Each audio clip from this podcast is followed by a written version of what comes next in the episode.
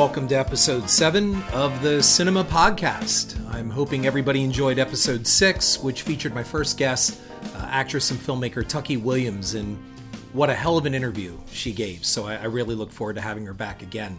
Episode 7 is going to be about critical thinking, and, and I feel that is just something that is sorely missing from the landscape. I'm going to give an example. Uh, I heard someone say that they saw the new Lion King remake, the, the CGI live action, if you will, Disney Lion King remake, and they said that it sucked. Sucked is a word that is devoid of any type of critical thinking. And we've learned lately to construe sucked with we don't like. Just because you don't like something doesn't mean it sucks you can not like something and it can still be good. It's it's no different than walking into a museum, looking at a famous painting and going, "It sucks." Well, no, if it sucked, it wouldn't be in the museum. You may not respond to the painting, and it would be interesting to find out why you don't care for the painting. To say the painting sucks means that you're totally dismissing it, that it has nothing of value or relevance whatsoever, or devoid of any type of talent. This is why I created Cynema. I mean, I have done more than my share to support why I believe Jaws the Revenge is not a real movie. Yes, I do believe Jaws the Revenge sucks, but I can support that with a heap of evidence. And not just here on this podcast, go read my blog for the visual evidence. I can support that statement. But we've become a society now that we dismiss everything out of hand. It's either awesome or it sucks. And in between lies the ability to actually have to think about things. Imagine actually thinking about something before you open your mouth. So back to The Lion King. So this person said that The Lion King sucked. And I said, well, was it made badly? Well, no. And and I said, well, what was the the music bad, the direction bad? I mean, look, it's directed by Jon Favreau. It's it's not like this guy is a terrible director. So it's made by Disney, has plenty of money behind it, and again, that doesn't always mean quality. I understand that. However, to say that it sucks, really what it means is you did not respond well to it. You may have liked the original. That may have been more your speed. You may have grown up with it. Uh, you may have more memories attached to it. A lot of people feel that that this new type of CGI animation it's it's kind of hard to warm up to. As much as you want to love it, the the mind just doesn't seem to want to accept it. Uh, we we know that's not a real lion, so there seems to be some type of conflict in the head. Going, well, wait a minute, it's not really a lion, but yet it's talking. Maybe the voices didn't work. Regardless of of what comes out of the movie, to dismiss a multi multi million dollar film as it sucks is pretty much just Cliff Notes criticism or outright laziness. When you say something sucks my instant response is, well, support that. As much as I am not a fan of the George Lucas prequels to Star Wars, I can't say that they suck. To say they suck means that they're incompetent across the board, that they're badly made, badly put together. Yes, you can argue that some of the writing isn't good or all of the writing isn't good. Hundreds of millions of dollars were put into the making and marketing of these films, and on top of it, top of the line special effects, wardrobe design, all of that stuff. No, the movies don't suck. I can't really get behind them. I do not respond well to the prequels, and in fact, I, I think they're pretty bad in a certain number of ways which I can support. In fact, if you just simply go to Mr. Plinkett's reviews under Red Letter Media, I think he says it all about the prequels. I don't ever have to do a podcast, a Cynema podcast on the Star Wars prequels because Red Letter Media's Mr. Plinkett totally and completely defines what is wrong with George Lucas's prequel trilogy. We now look to a website to give us a certified fresh uh, that kind of thing. That's so different than thumbs up or thumbs down. What Roger Ebert used to do, and yes, he would give his thumbs up or thumbs down, but Ebert really understood film and, and he would support as to why he gave his thumbs up or thumbs down. With Rotten Tomatoes, you have a collection of, of reviews, they're all put together and you get a median score out of it. And but that doesn't take into account a number of other things, most of all, critical thinking. And the one thing that I've learned since doing professional filmmaking full time is that everyone has an opinion and, and people just like to tear shit apart. The great film reviewer John Squires wrote one time in a tweet, he said, The one thing I've learned from 10 years of writing about movies is that people want to be angry outraged, and unhappy about movies. They crave it. People just want to hate something. And, and John writes for Bloody Disgusting, and, and we're Twitter friends. But, but Squires doesn't just write for a horror trade, he writes film. Like Scott Weinberg, he loves film. He appreciates a film that may have fallen short of its mark. His writing points out strengths and weaknesses and he and he understands the medium as an art form. It's more than just knowing your horror. Film criticism and, and I'm putting that in quotes is about conveying to a reader why something worked or did not. It's not about liking or disliking it or or affixing some kind of score or rating. Like that's what we become. We've just become so damn dismissive of everything. And Tucky Williams spoke about this in our, in my last podcast where her movie goes up and people are like it sucked. Oh, it looked like an old 80s movie. This sucks. Oh, it wasn't pornographic enough so it sucks. Scott Weinberg even follows up in a tweet where he said, I, I, didn't realize until I joined Twitter that 80% of loving movies is complaining about movies. So all these people out there, oh, I love movies, I love film, I watch, you know, hundreds and hundreds of films, but yet they love to bitch about them and they love to tear them apart and they love to ruin them. Like John Squires Weinberg guides his reader and explains why he sees a film as a success or why it doesn't work. You'll never get from these guys, I hate it. This sucks. And that's because they love movies, they enjoy them. Both men see the magic in the medium and, and they don't let cynicism poison their hearts. Film is the closest thing above modern medicine and technology that we have to magic. Film is immortality in this world. So, so why is there so much piss and vinegar? So many people these days say, you know, films suck. But what is their point of reference? Do those who decry the state of the industry have a true point of reference? Most of all, do they watch enough movies to qualify their complaints? That, that's what it really comes down to. You get a lot of people who complain about shit, but what have they really watched? Look, I love the 80s, and I lived a life worthy of a John Hughes movie, man. However, I don't judge all comedies today by the holy trinity of The Breakfast Club, 16 Candles, and Weird Science. As with horror, these films were defined by their era. I have a blog article on Friday the 13th which explains why the original film and its 80s sequels flourished in Reagan's time, but the franchises stumbled recently. Why didn't the remake take off the way that they had hoped? Because it's a different era, and those films represented a different time. I love seeing new stuff, and I have a huge appreciation for the work that goes into anything. I know my horror but I took a horror film class in college, and even though I thought I knew everything there was to know, I learned a lot. The goal is to learn more, and I do when I read other people's work.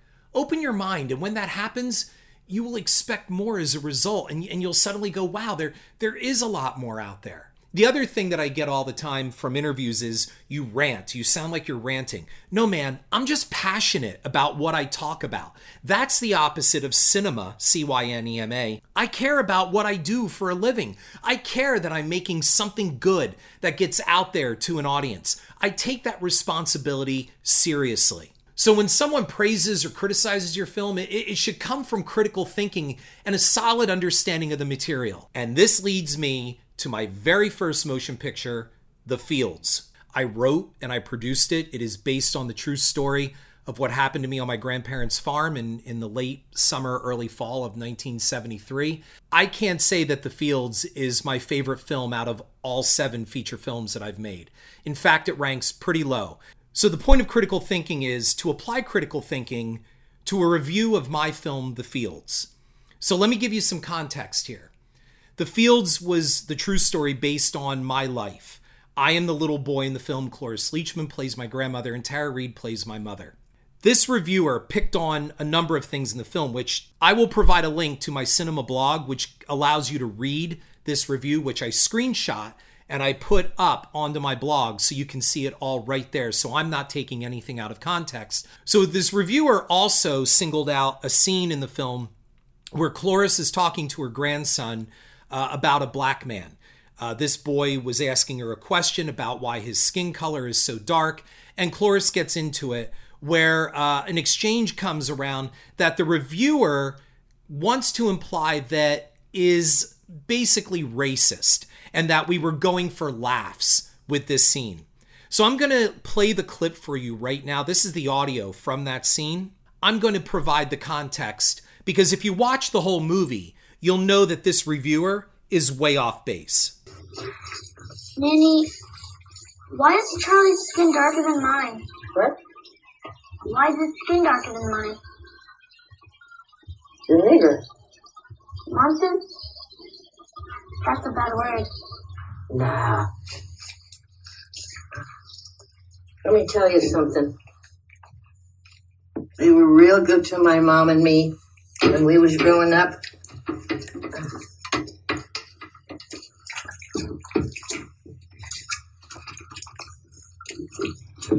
How many brothers and sisters Well, let's see. We've got Trudy, of course. And Gracie. You never met Bubba. He's dead.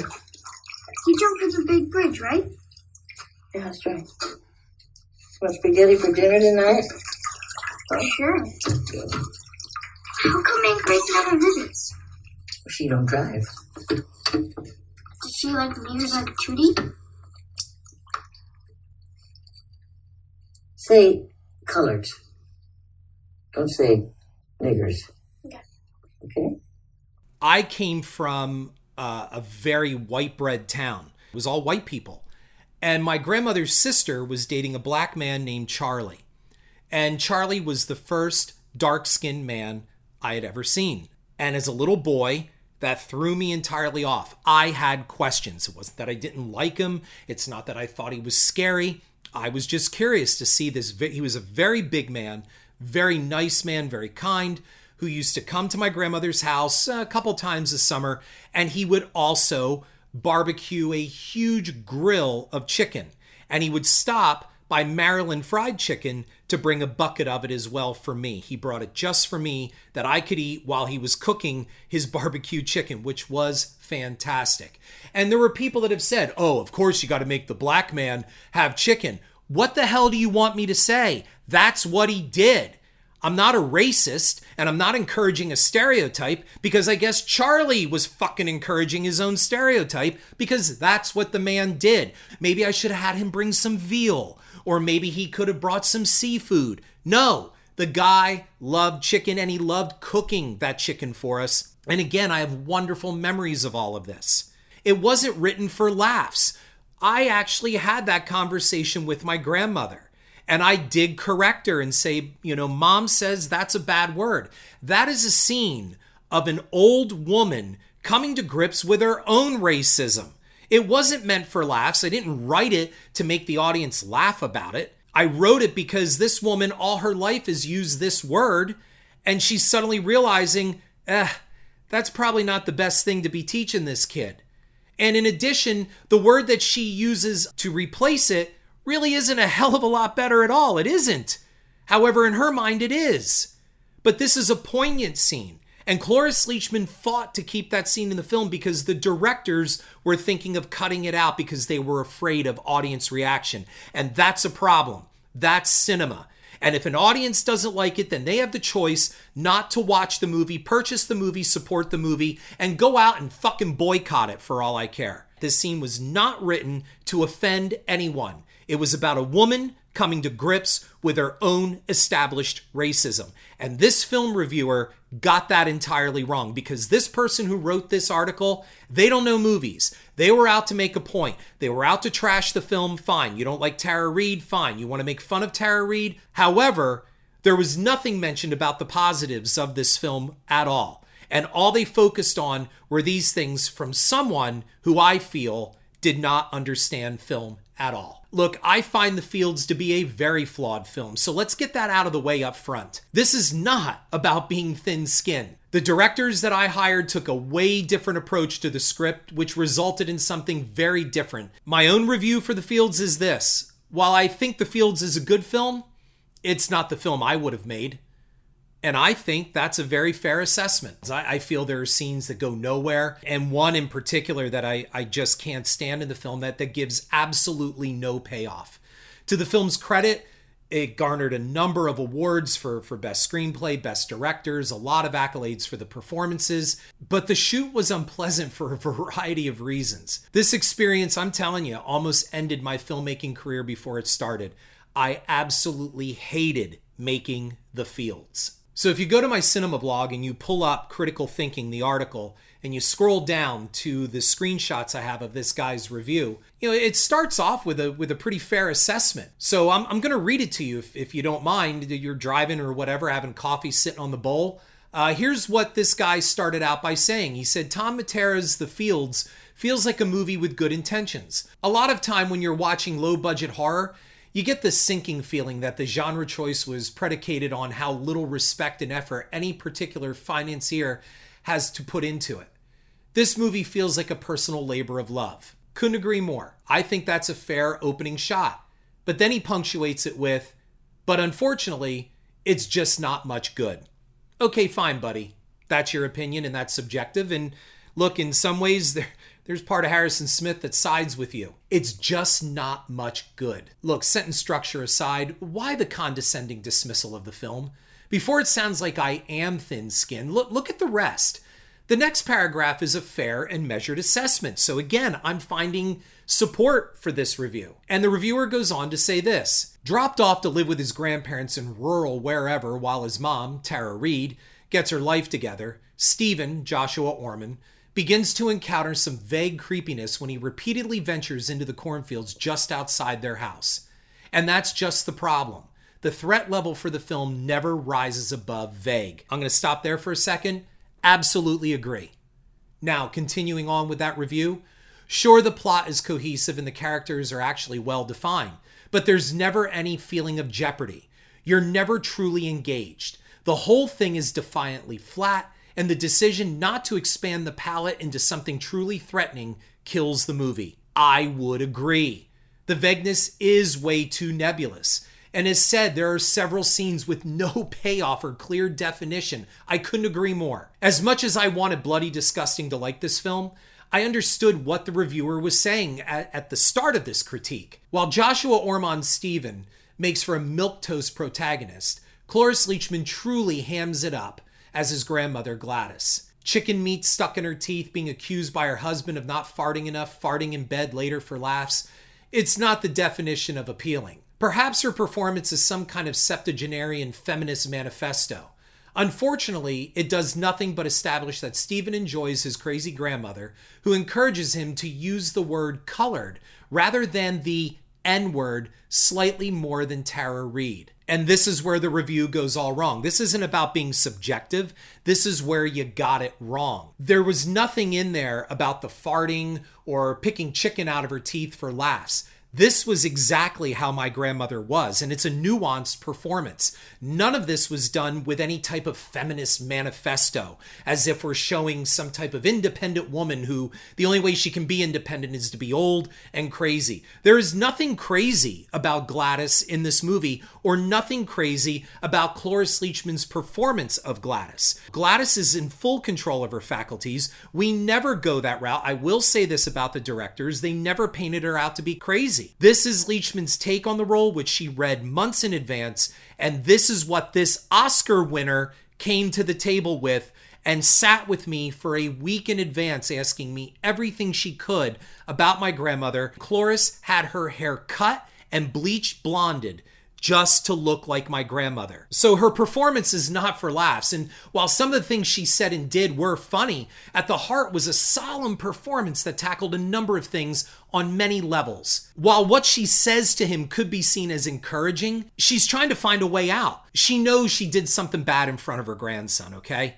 And so she's trying to find a way out. She's offering up this word, which, again, as I have said, is no better. But this is not some stupid scene just to drop racist epithets. Like I said, the directors talked to dropping this scene in fear that they would offend viewers, which I call bullshit. The scene was not written to offend, and Cloris felt the same, and she told the directors that she would not go out and promote the film if they dropped that scene. It was important to Cloris to keep that scene in the film. Cloris portrayed Gladys rightfully, and that is a woman who is confronted with her own casual acceptance of racism. Gladys would be shocked if she were called a racist. But the scene clearly shows she was a product of her time. No excuses. It does not excuse the use of the word. So, all the oversensitive people that the directors feared and all the outrage community, that's not what we were going for at all. The word exists. The word has been used. It doesn't mean that it's right to use, but this woman used it growing up and felt that it was perfectly acceptable. And in this scene, she finds out from a little child that it isn't. Its use was never written for laughs, folks. I keep saying this. And it was directed with that respect. I'll give the directors that. Nobody on that set was laughing or thought that scene was funny, and it sure as hell was not directed for laughs. Tara Reid never uses the word once in the film. The word is repugnant, folks, and its use was singularly used for its impact in the scene between two generations. That's it well defined, done. The film had numerous and large public screenings, and not once did anyone of African American background vocalize offense. And I brought the scene up directly in many Q&A sessions, and once again, this underscores my opinion that most of the people offended by the word are uptight middle-class white folks with a cause. The review goes on to now take a personal swipe at Tara Reid. So this has nothing to do with a critique of the film, but now gets a little personal. So here's what the review says. As far as Tara Reid goes, she actually looks reasonably healthy here. Can she act yet? Not really. But she might live, and that's what counts. It's nice to see her seemingly pull it together. Folks, this does not constitute film assessment. This guy's review turns into a personal and unwarranted swipe at Tara Reid. Has the reviewer seen any of her other films? I, I mean, he may have. Someone thought she could act as she starred in some of the biggest films of the late 90s and early 2000s. As someone who made the film and worked with Tara Reid on a daily basis for almost a week, I can say she was professional. She was kind, she knew her lines, and she showed up on time and she never complained. And I think she gave a hell of a performance. You just watch her sitting around that kitchen table with Cloris Leachman. The internet allows people to think they have an intimacy with celebrities in the film industry, like they, they own them or they have a part of them. It allows them to be judgmental with prejudice. And I'm willing to bet that at the time of this review, this guy never once met or had spoken with Tara Reid. Yet he's glad to see her seemingly, in quotes, pull her life together. How about a little less smug and snark and more critical thinking, please? Tara Reid helped me rescue an abused and neglected dog on the set of The Fields. She displayed a remarkable knowledge of film and its history. Miss Reid ate with the cast and crew and happily signed autographs and posed for endless pictures with a smile. Tara Reid was also very aware of her current situation in the media. She also knew everyone on set was just as aware. What does this have to do with a review of the fields? About as much as the reviewer's words about her. His review goes on to say, So, not to be rude, but this is the kind of stuff that comes to mind when I think about the fields. It's not insanely awful or anything, and I'm left thinking about something. Unfortunately, I'm just not thinking about how much I liked it. Well, good for you, dude. And you know what? Again, the opening part of your assessment, I can pretty much side with you. However, when someone starts their sentence with, no offense, get ready to be offended. Not to be rude should be followed by, but I will. This is how a professional review ends. Not to be rude. So let me now respond to this by saying, not to be rude. But what about the beautiful and acclaimed cinematography? What about the excellent sound design and musical score? The production design was solid for a film of this budget. What about the use of an entire abandoned amusement park? Nothing to say how production values transcended expectations for a film of this budget range? This was a period piece. No words about the challenges that face a small, small price production, nothing about the stellar performances of Bev Appleton, Cloris's husband in the film, any actual words on the screenplay. I feel my review of his review is a bit more fair than his assessment of the fields, and I'm not a fan of the fields. So let's just say the reviewer doesn't agree with the descriptors I described above. How about some comments on why he disagreed? I didn't read anything about the wardrobe design, which was spot on for a 70s era film. However, we do get a personal disdain for Tara Reid, so why such contempt? Maybe the reviewer should just brush up on context and screenwriting. Should I assume that this writer is some frustrated filmmaking student getting paid a hundred bucks for each piece he submits? Maybe I should say, good for him. Glad to see he's doing some honest work. While I feel I not only know my horror, I also know film and its history. That doesn't mean I know everything. Look, my Cynema series is not about trashing films. It's calling out the cynicism that poisons the art form. Cynicism breeds contempt because it comes from contempt. For many, film has become the enemy, and that is unwarranted. Expect more from your entertainment. Push your boundaries. Watch more, and consequently, you're going to learn more. Head on over to iTunes and give me a like and review. And if you want to read my Cynema blog, you'll find it at horrorfuel.com forward slash author forward slash Harrison.